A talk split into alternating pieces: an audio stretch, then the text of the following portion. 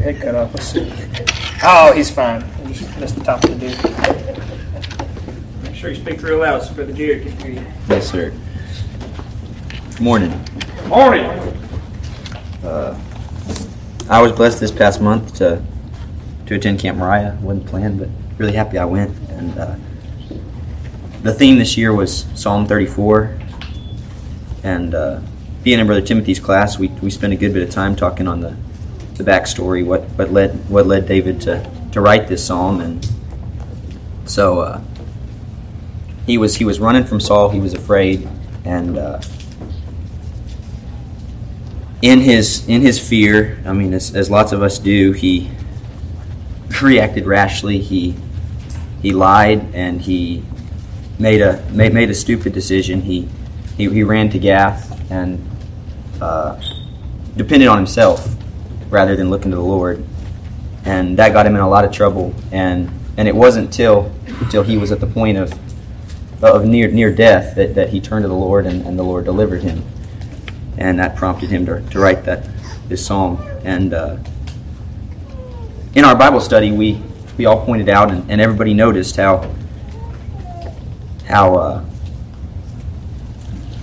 how foolish and how, how idiotic David was in his in his actions.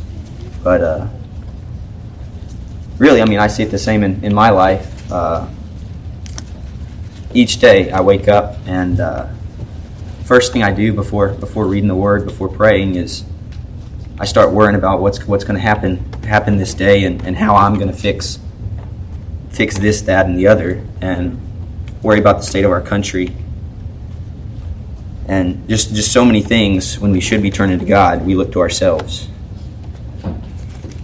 Jeremiah 17 uh, draws a comparison between between those who trust in themselves and, and those who are trusting in God starts in verse 5. It says, Thus saith the Lord, Cursed be the man that trusteth in man, and maketh flesh his arms, and whose heart departeth from the Lord. For he shall be like the heath in the desert, and shall not see when good cometh, but shall inhabit the parched places in the wilderness, in a salt, in a salt land, and not inhabited. Talks about a man that trusteth in man, and maketh flesh his arms. Someone who whose strength is, is simply in what he can muster with his own own uh, own flesh. Uh, but then verse 7 says, Blessed is the man that trusteth in the Lord, and whose hope the Lord is. For he shall be as a tree planted by the waters, and that spreadeth out her roots by the river, and shall not see when the heat cometh, but her leaf shall be green, and shall not be careful in the year of drought. Neither shall cease from yielding fruit. So this draws a pretty stark comparison. Someone who trusteth in themselves, when the heat cometh, they're going to wither up. They're because because they have no strength. But the man who trusteth in the Lord, it says, is like a tree planted by the water. Where does it draw its strength? From the water. That same picture is used in Psalm 1, where uh, David says, or, but his, he's talking about the man that walketh not in the counsel of the ungodly, nor standeth in the way of the sinners, nor sitteth in the seat of the scornful says, But his delight is in the law of the Lord, and in his law doth he meditate day and night. And he shall be like a tree planted by the rivers of water, that bringeth forth his fruit in his season. His leaf also shall not wither, and whatsoever he doeth shall prosper. What is what is the water? Uh, surely, as I understand it, is saying trusting in the Lord is, is delighting in His Word. And uh, so first, first, trusting God, we must come come to a place where where we understand that, that we're nothing without Him. We we're like the heath. If we have no water, we cannot survive. Uh, he's the vine, and we're the branches, and we have to come to Him uh, in complete dependence, and and then we have to uh, spend time in His Word and, and, be in His Word, be in the water, because how can we trust someone we know nothing about? Uh, and uh,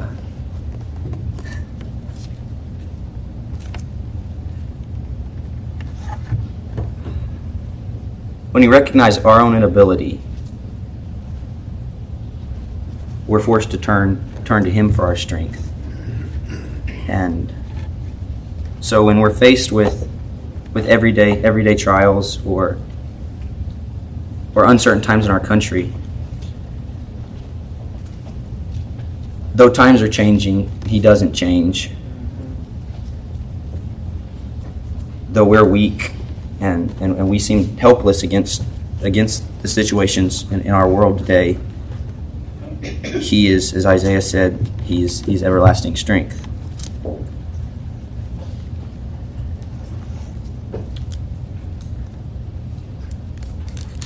And uh,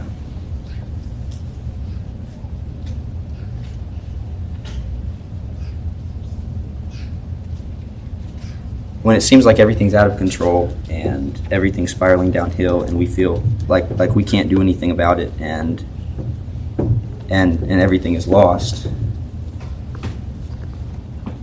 we have to recognize that that that he already won and we won with him Amen. and uh, trust in the lord who, who worketh all things according to the counsel of his will Amen. Thank you, brother.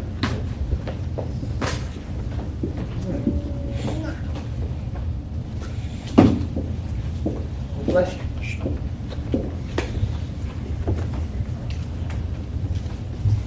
Might do well to just say amen to that. Uh, that is the lesson that we all say we understand, but we all need to remember and learn continually to trust in the Lord at all times and to recognize uh, that it is, it is He who is working and it's uh, He that no man can stop or hinder.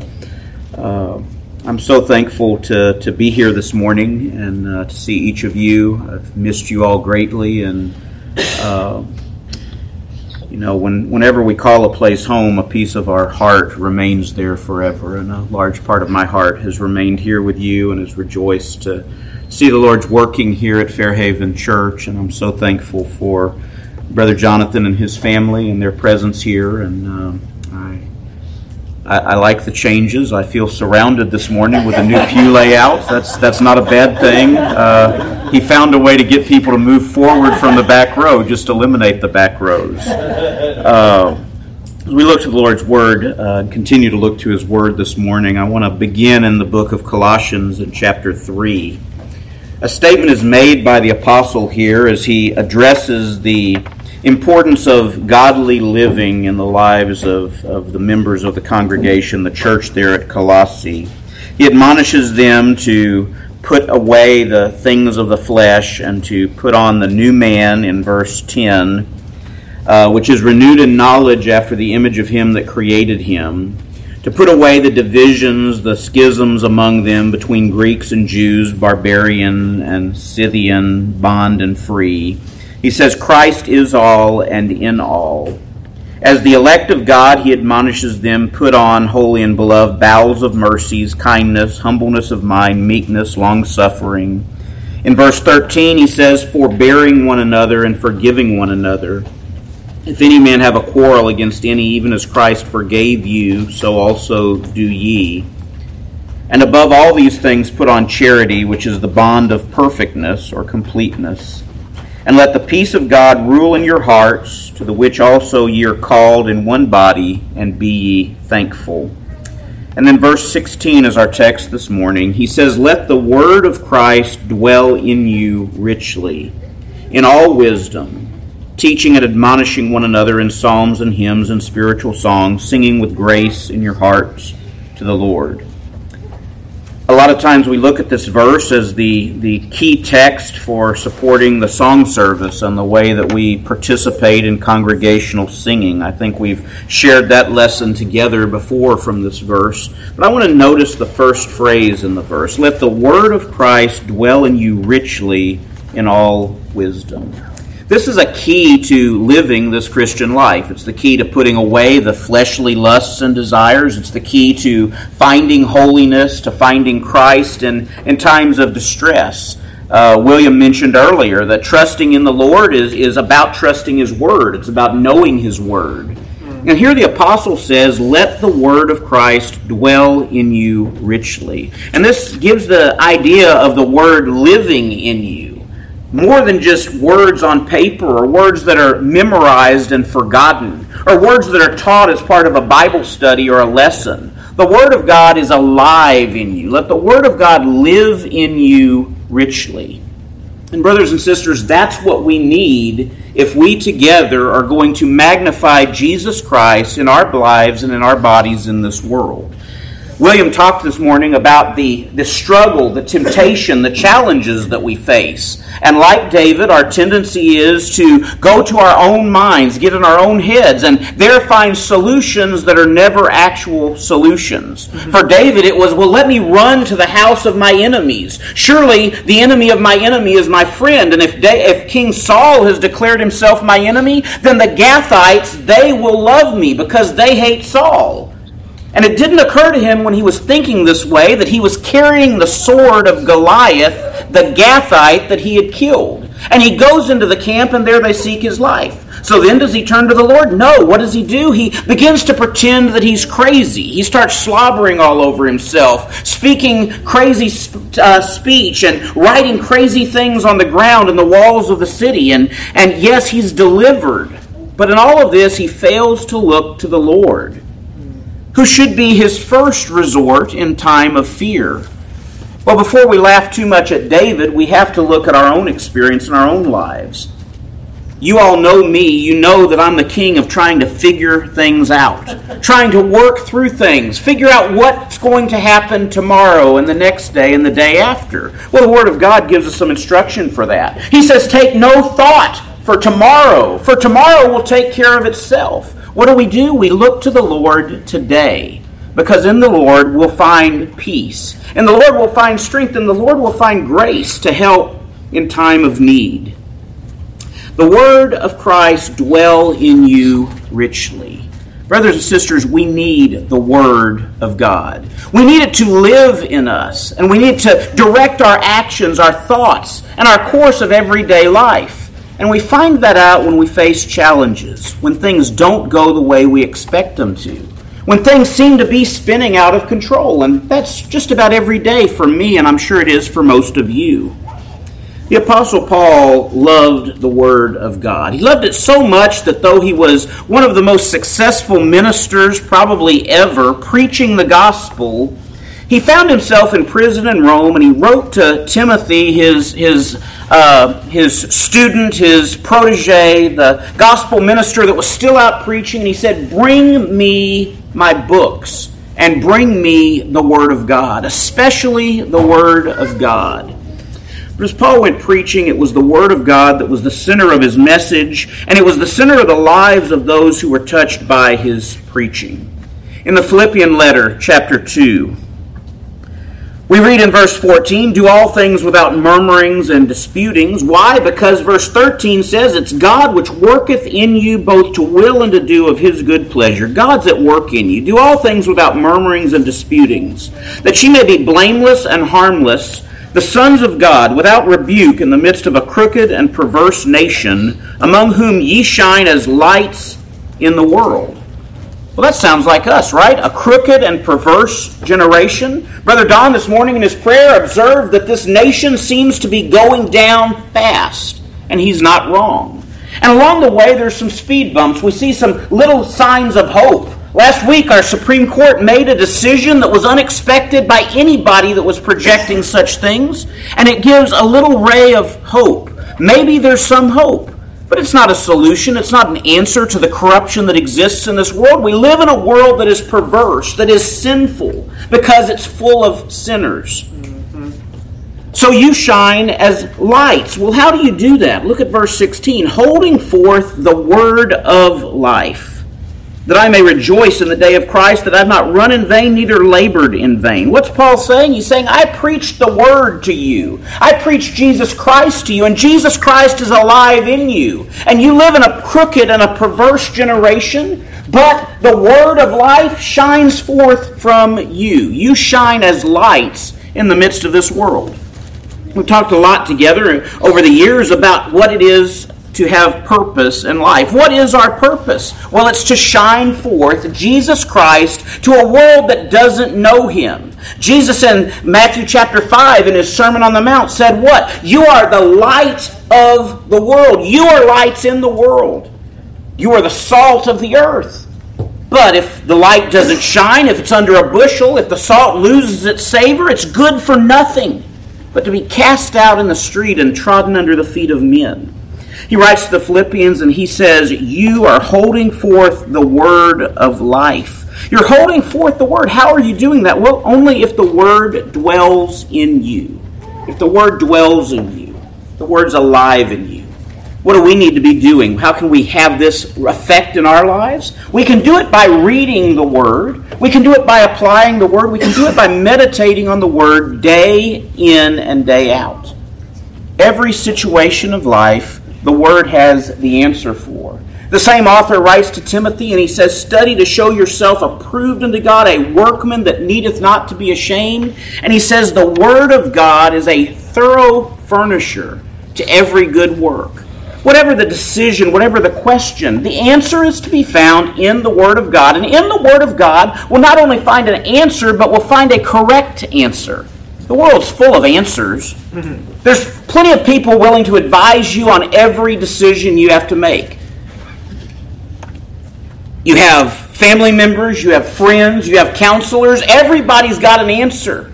But we need the right answer. And where's the right answer? Well, it's going to be found in the Word of God. How do you know if you should listen to counsel? Well, is that counsel coming from the Word of God? If you talk to Brother Jonathan and seek his advice, his guidance, his counsel on an issue, how do you know if you can trust him? Well, not just because he's your pastor and he loves you, but because it's rooted in the Word of God. When you go to your wife or your husband, when you go to your friend or your neighbor, your mom or your dad, and you ask their advice, how do you know you can trust them? Are they speaking from the Word of God? Is God's Word the light that you're looking to? And those best counselors are the ones who don't give you answers, they give you direction. They point you to the Word of God. Because the Word of God, it's a thorough furnisher. So Paul writes to the Colossians and he says, Let the word of God, let the word dwell in you richly. Brothers and sisters, the word of God is rich. It's sufficient because God is all sufficient. Hmm. And you know, I don't just tell you this as a fact from God's word, though it says it. I tell it to you from experience.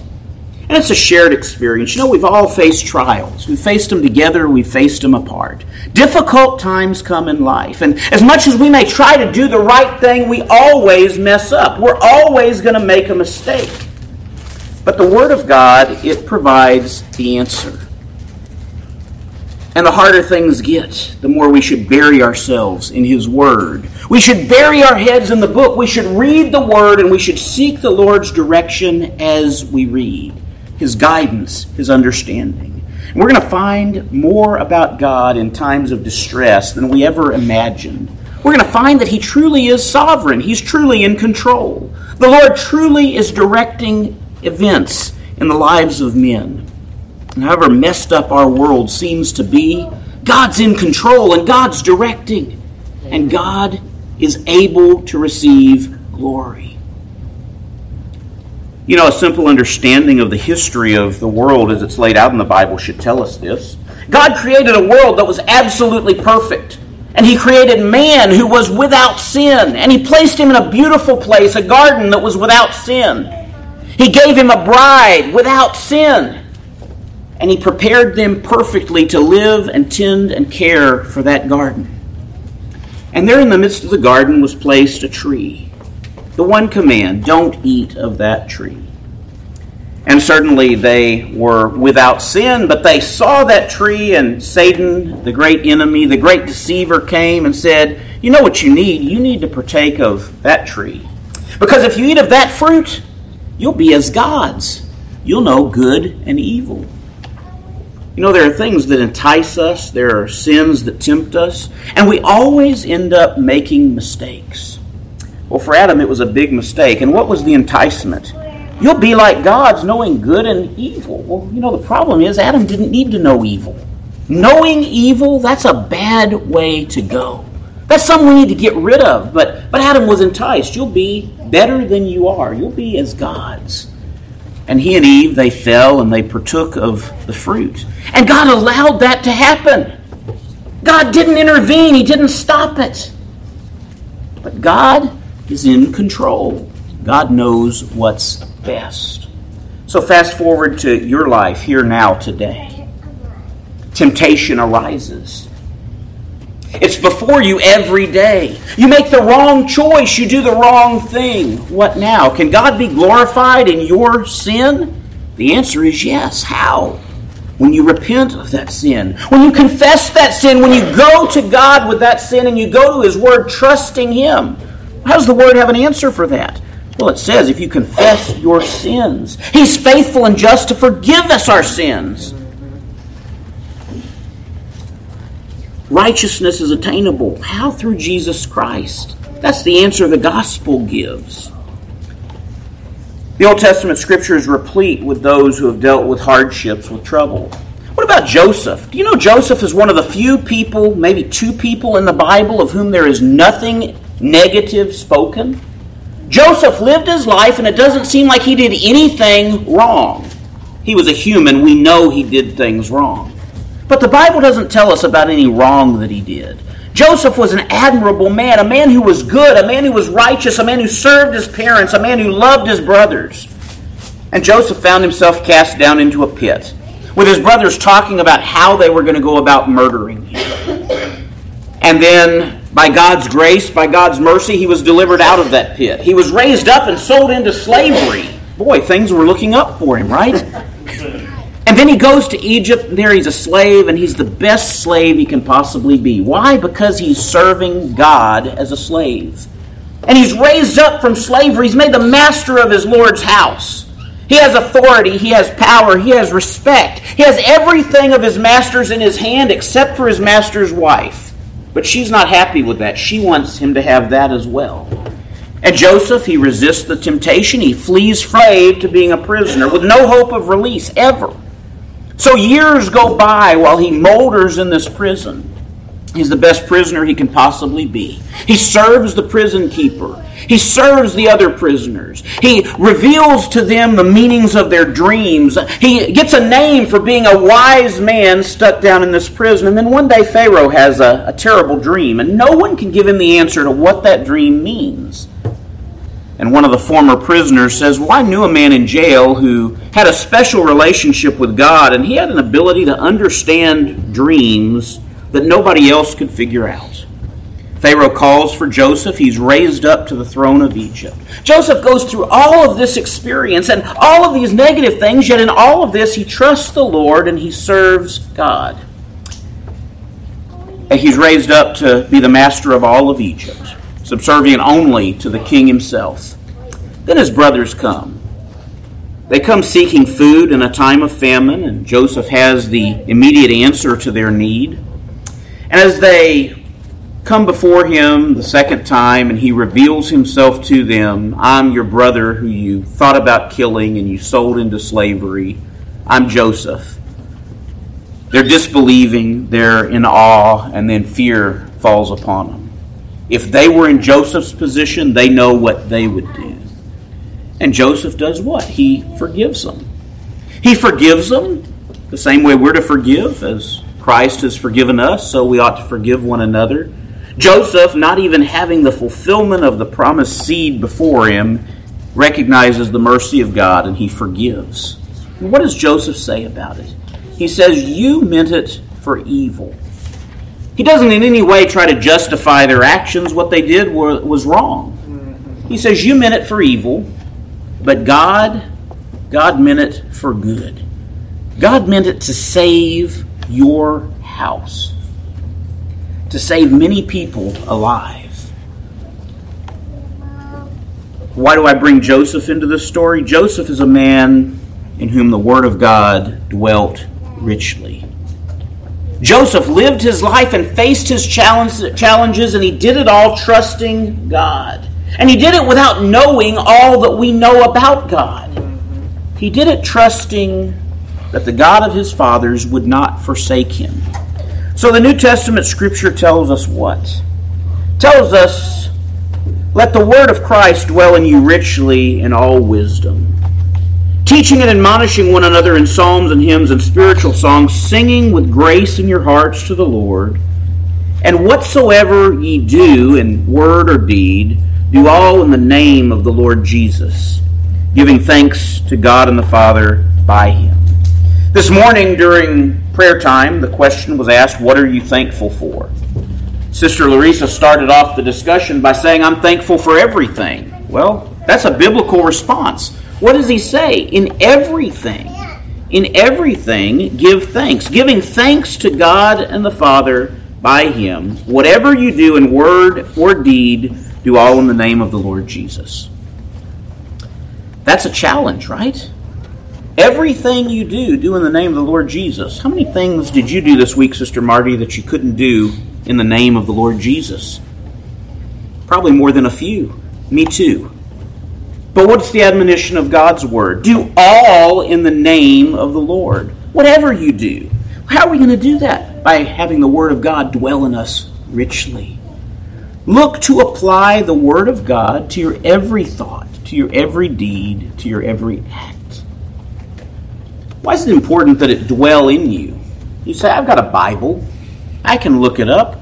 I've got my Bible here on my phone. I've even got a concordance. I can type in a keyword. I face a challenge. I type in a word. I'll get a scripture for it, right? No, not necessarily. The reality is, when I need the Word of God most, I'm probably not in the mood to look at my Bible. I'm probably not going to flee to my electronic device to find what God's Word says. I'm worrying about the problem. I'm worrying about the solution. I'm trying to rack my brain to come up with a way to get out of this situation, a way just to survive. Let the word of Christ dwell in you richly. I need the word to spring to my mind. When I'm racking my brain seeking a solution, the word of God needs to be there providing the answer. Maybe the answer is simply Trust. Trust in the Lord. Quit worrying. We're not called to live our lives in worry and in fear. We're called to trust, to trust God with all things. Jesus Christ gives us perhaps the greatest example of the Word of God, the written Word of God, dwelling in us richly. Jesus was a man. He condescended, he stooped down from heaven, took upon himself human flesh. We can't understand this union of divine and human. But he was all God, he was all man. And he was tempted, we're told, in all points, like as we are, yet without sin.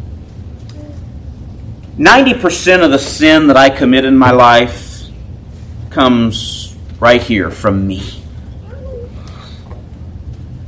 A lot of times I like to blame Satan, and Satan's alive and well, and Satan's active. Satan has his devices, and he tempts, and he troubles, and he's actively warring against Christian men and women. He's warring against the Christian home, the Christian family. He's warring against everything right in this world. But sometimes we want to blame some satanic devices and interference when it's just pure indwelling sin.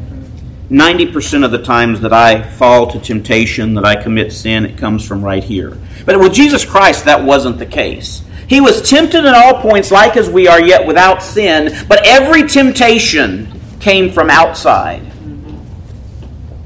And as Matthew begins to give his account of the gospel of Jesus Christ, at the outset, chapter 4 of Matthew's account, we read of Jesus' greatest temptation. And what Jesus was dealing with wasn't anything compared to what you and I face on a daily basis.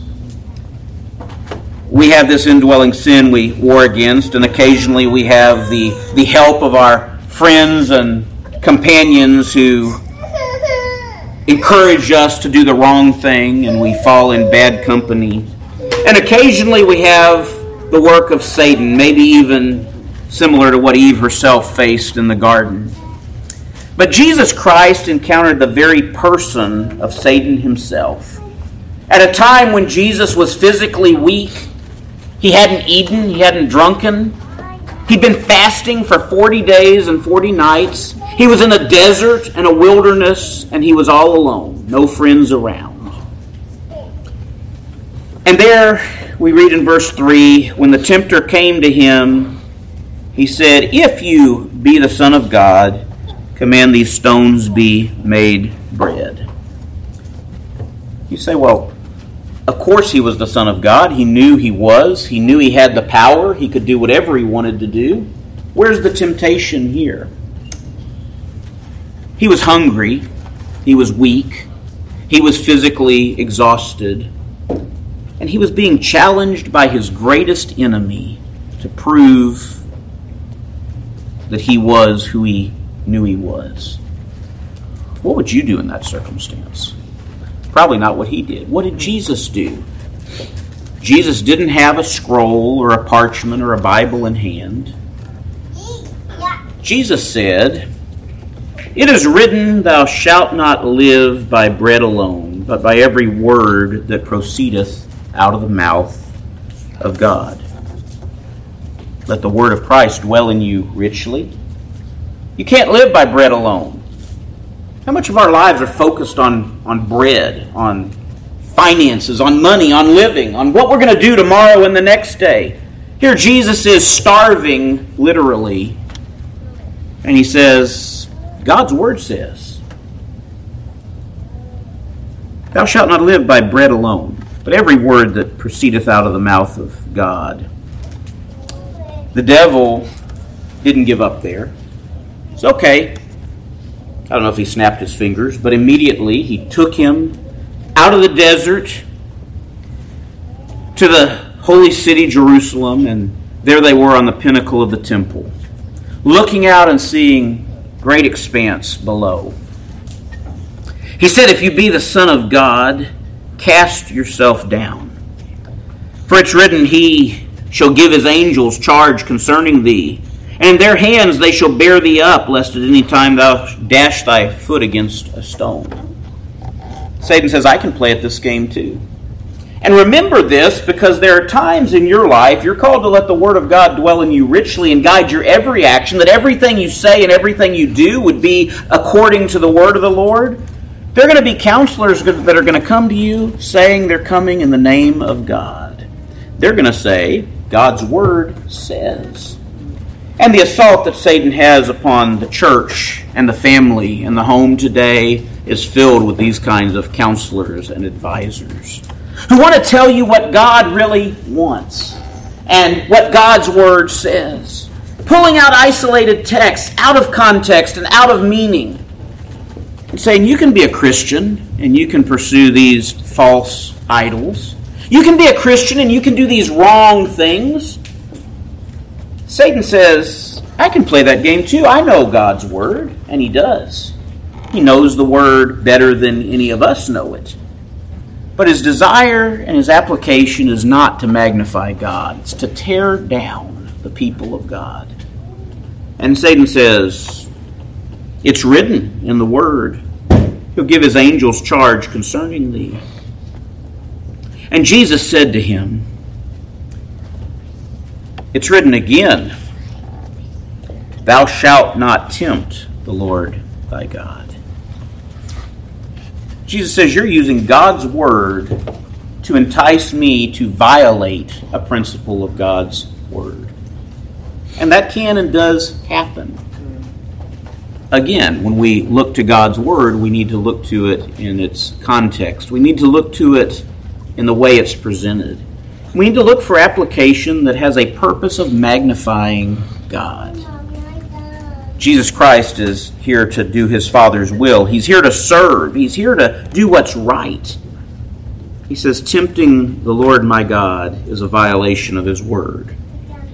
The devil doesn't stop there. Again, he taketh him to an exceeding high mountain, shows him all the kingdoms of the world and the glory of them and says to him, All these things will I give to thee if thou wilt fall down and worship me.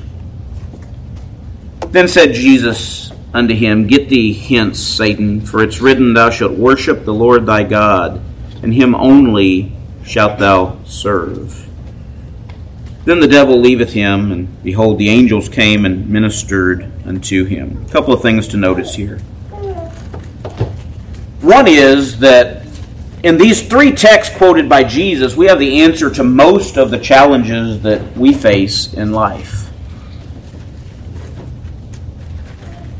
Thou shalt not live by bread alone, but by every word that proceedeth out, out of the mouth of the Lord thy God. Thou shalt not tempt the Lord thy God.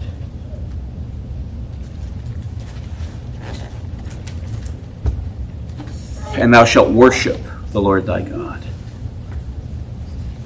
the challenges we face in life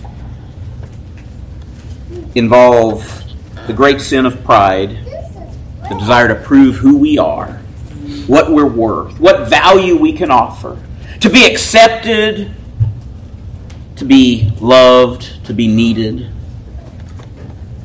or perhaps the desire to test God to see if He really does love us in spite of the cross of Christ, how often do we just do things to see if God will bail us out? To see if His love is really true, if His promises are really true. Thou shalt not tempt the Lord thy God. And then how often are we seeking wealth? Are we seeking power? Are we seeking glory? These three verses alone give us the answer to so many challenges, so many temptations. But if the Word of God dwells in us richly, what the Word of God is for us is promises. Promises of what God is doing and of what God will do. An assurance of what God has done. You see, like the Apostle Paul when he was imprisoned there in Rome, and no man stood with him, but all men forsook him. He said, But the Lord, He didn't forsake me. So I know whatever happens in the future, He won't forsake me. And the Word of God shows us so much of the nature and the character and the power of the Lord our God. And that applies very much to our lives.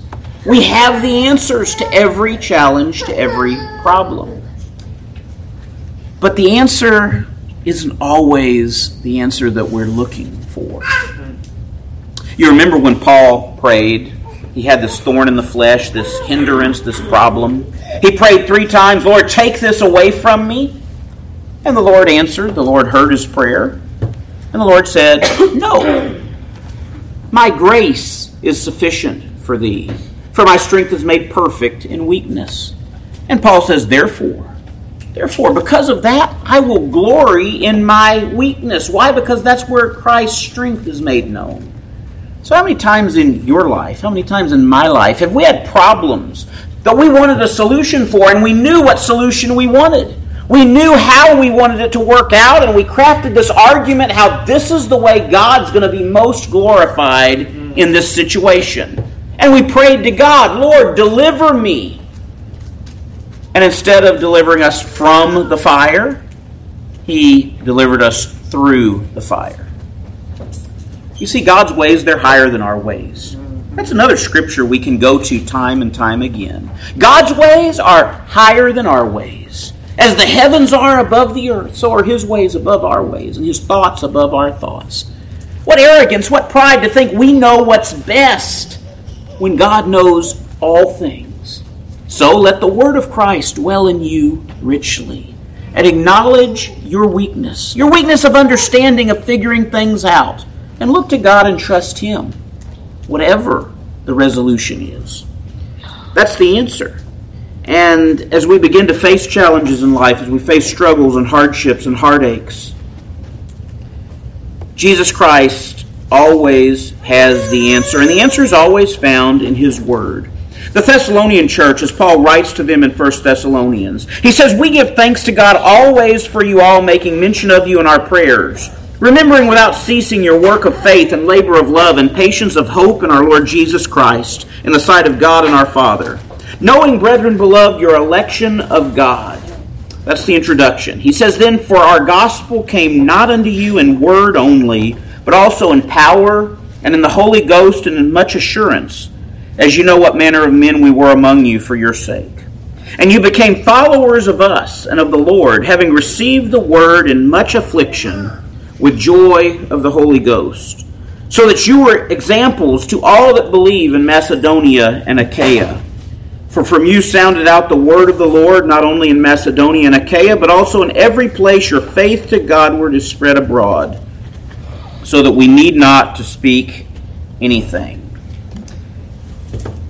He says, I'm persuaded of your election. I'm persuaded you belong to God because you received the word, and you received it in much affliction. The Word of God never promises that there will be no affliction. The Word of God never promises we'll live a life without sorrows. But it does promise us that if our trust is in the Lord, we'll live a life without cares. Be careful for nothing, he says. Be careful for nothing. We're not going to be given to worrying. That's the message William brought to us this morning, and as he mentioned, it's one he is learning well because my boy is given to worry. But there's nothing to worry about. Why? Because God's got this. He's got everything in His hand. And we all have to learn that. Paul had to learn that. He said to these people, You received the Word of God, not in word only, but also in power. For the Word of Christ to dwell in us richly, it has to become more than words on paper. It's not about the Word, it's about what's behind the Word. It's about the Word being the Word of God. It's about the Word being the living Word, who's inspired it, who's directed it, and the Holy Spirit who applies the Word, who brings it to our minds. But if we've never read it, where's it going to come from? Is God able? Well, certainly He is. But He's given us the Word with the command to study the Word, to read the Word, to know the Word. Why? Because as David said, Thy Word, O Lord, have I desired more than my necessary food. You received the Word, it came in power and in the Holy Ghost and in much assurance. If we're going to list the things we have to be thankful for as we were trying to do this morning, give thanks for the Word of God and that you've received the Word of God. That the Word of God is given you in power and in the Holy Ghost and in much assurance. Do you believe the Word? There's a lot of people in the world who have read the Word, but only a few who believe the Word. And in that belief, there's assurance. In that belief, there's hope. In that belief, there's power. From you sounded out the word of the Lord. In places far from you, every place your faith to Godward is spread abroad, so that we need not speak anything. For they themselves show of us what manner of entering in we had unto you, and how ye turned to God from idols to serve the living and true God to wait for his Son from heaven, whom he raised from the dead, even Jesus, which delivered us from the wrath to come. The Word of God points us forward. The Word of God tells us to look beyond our current trials, our current sufferings, our current cares. The Word of God tells us not to worry about tomorrow or the day after that or the day after that. Why? Because Jesus Christ is victorious. He's won the victory. Mm-hmm. And whatever happens today or tomorrow, Christ is magnified. He's victorious. And that victory, that victory is in my life, that victory is in your life, even in troubled times, even in sorrowful times, even in the times when we seem to be hopeless. Do you remember Paul and Silas as they were imprisoned in Philippi and they were in the jail and there didn't seem to be a lot of hope? Paul's one card to play, that of being a Roman citizen, that hadn't played out yet. and they were put in prison and they're in stocks and chains. And at midnight, what are they doing? They're singing praises to God. Let the word of Christ dwell in you richly, speaking to one another in songs and hymns and spiritual songs. What did Paul and Silas do when they were bound hand and foot, chained in a dark and dingy prison at midnight in pitch black darkness? Well, they started singing, singing praises to God. Would you do that? Would I do that? I don't know. I know one time Jamie Tucker and I were sitting on the side of the road in South Vietnam and had some policemen with scary looking guns threatening us and we opened up a Goebel hymn book and started singing songs. I don't think it had much effect on the police, and I don't know what our, our brethren there in Vietnam thought about us. They probably thought we were crazy. But it certainly bolstered our spirits and made us look to the Lord and praise Him in that difficult time. Well, Paul and Silas, they started singing hymns. They were praising God in this dark moment of affliction. And all of a sudden, the earth began to quake, and the chains and shackles broke off of their arms and legs, and the rest of the prisoners as well. Their doors opened, they were free to go. And then Paul and Silas did a strange thing. They said, Brethren, calm down, stay put, don't break out. The jailer came ready to take his own life because he was sure his life was forfeit because all the prisoners had escaped. Paul and Silas said, Calm down, it's okay. We're all here. Nobody has left. And that night, that uh, jailer and his family were converted, were brought to faith in Jesus Christ. Their lives were forever changed. Why? Because the Word of God dwelt in Paul and Silas richly. In their moment of affliction, they sang songs. They spoke to one another in songs and hymns. and spiritual songs, they sang and made melody in their hearts to the Lord. So we gather together as a church. Why? In large part for that fellowship, to speak to one another, to encourage one another, to lift one another up in the Word of God, and to face challenges in our lives, to face struggles in our lives. And again, our resort is to the Word of God. If you need answers for a present challenge, a present struggle, look to God's Word. And in His Word, find peace, find hope, find encouragement and recognize that He is alive and He is still the same today as He was when Joseph was sitting in prison thousands of years ago. The same God today that delivered Paul and Silas. The same God today that Paul worshiped and praised as he wrote his letter to the Philippians from jail in Rome and said, I'm in a strait betwixt two desiring to depart and be with God, which is far better, but it's more needful for you that I remain. So, what does he say? He says, I'm content. I'm determined, whether by life or death, so that Christ shall be magnified in my body. And that should be our desire. Whatever happens to me, that Christ would be magnified. And I'll guarantee you, as Paul was contemplating those thoughts, he was thinking it'd be a whole lot easier if my life was over today. If there's a way Christ could magnify himself right now, right here, this day, in me, it would be at an end. But, he says, it's more needful for you that I remain. Whatever we do, in word or deed, let us do all in the name of the Lord, and let the Word of God dwell in us richly. Imbibe His Word embrace His Word and seek His application in our lives and our hearts and be forever changed by it. And face the challenges, the difficulties, sickness, despair, abandonment, distress, surgery with uncertain outcomes, whatever it might be. Face it knowing that God is on His throne and that your sole purpose in being is that He would be magnified in you. And all of that worry, all of that care, it'll, it'll drift away. That might come back from time to time, but look to His Word. Look to Him. Let His Word dwell in you richly. And then speak to one another.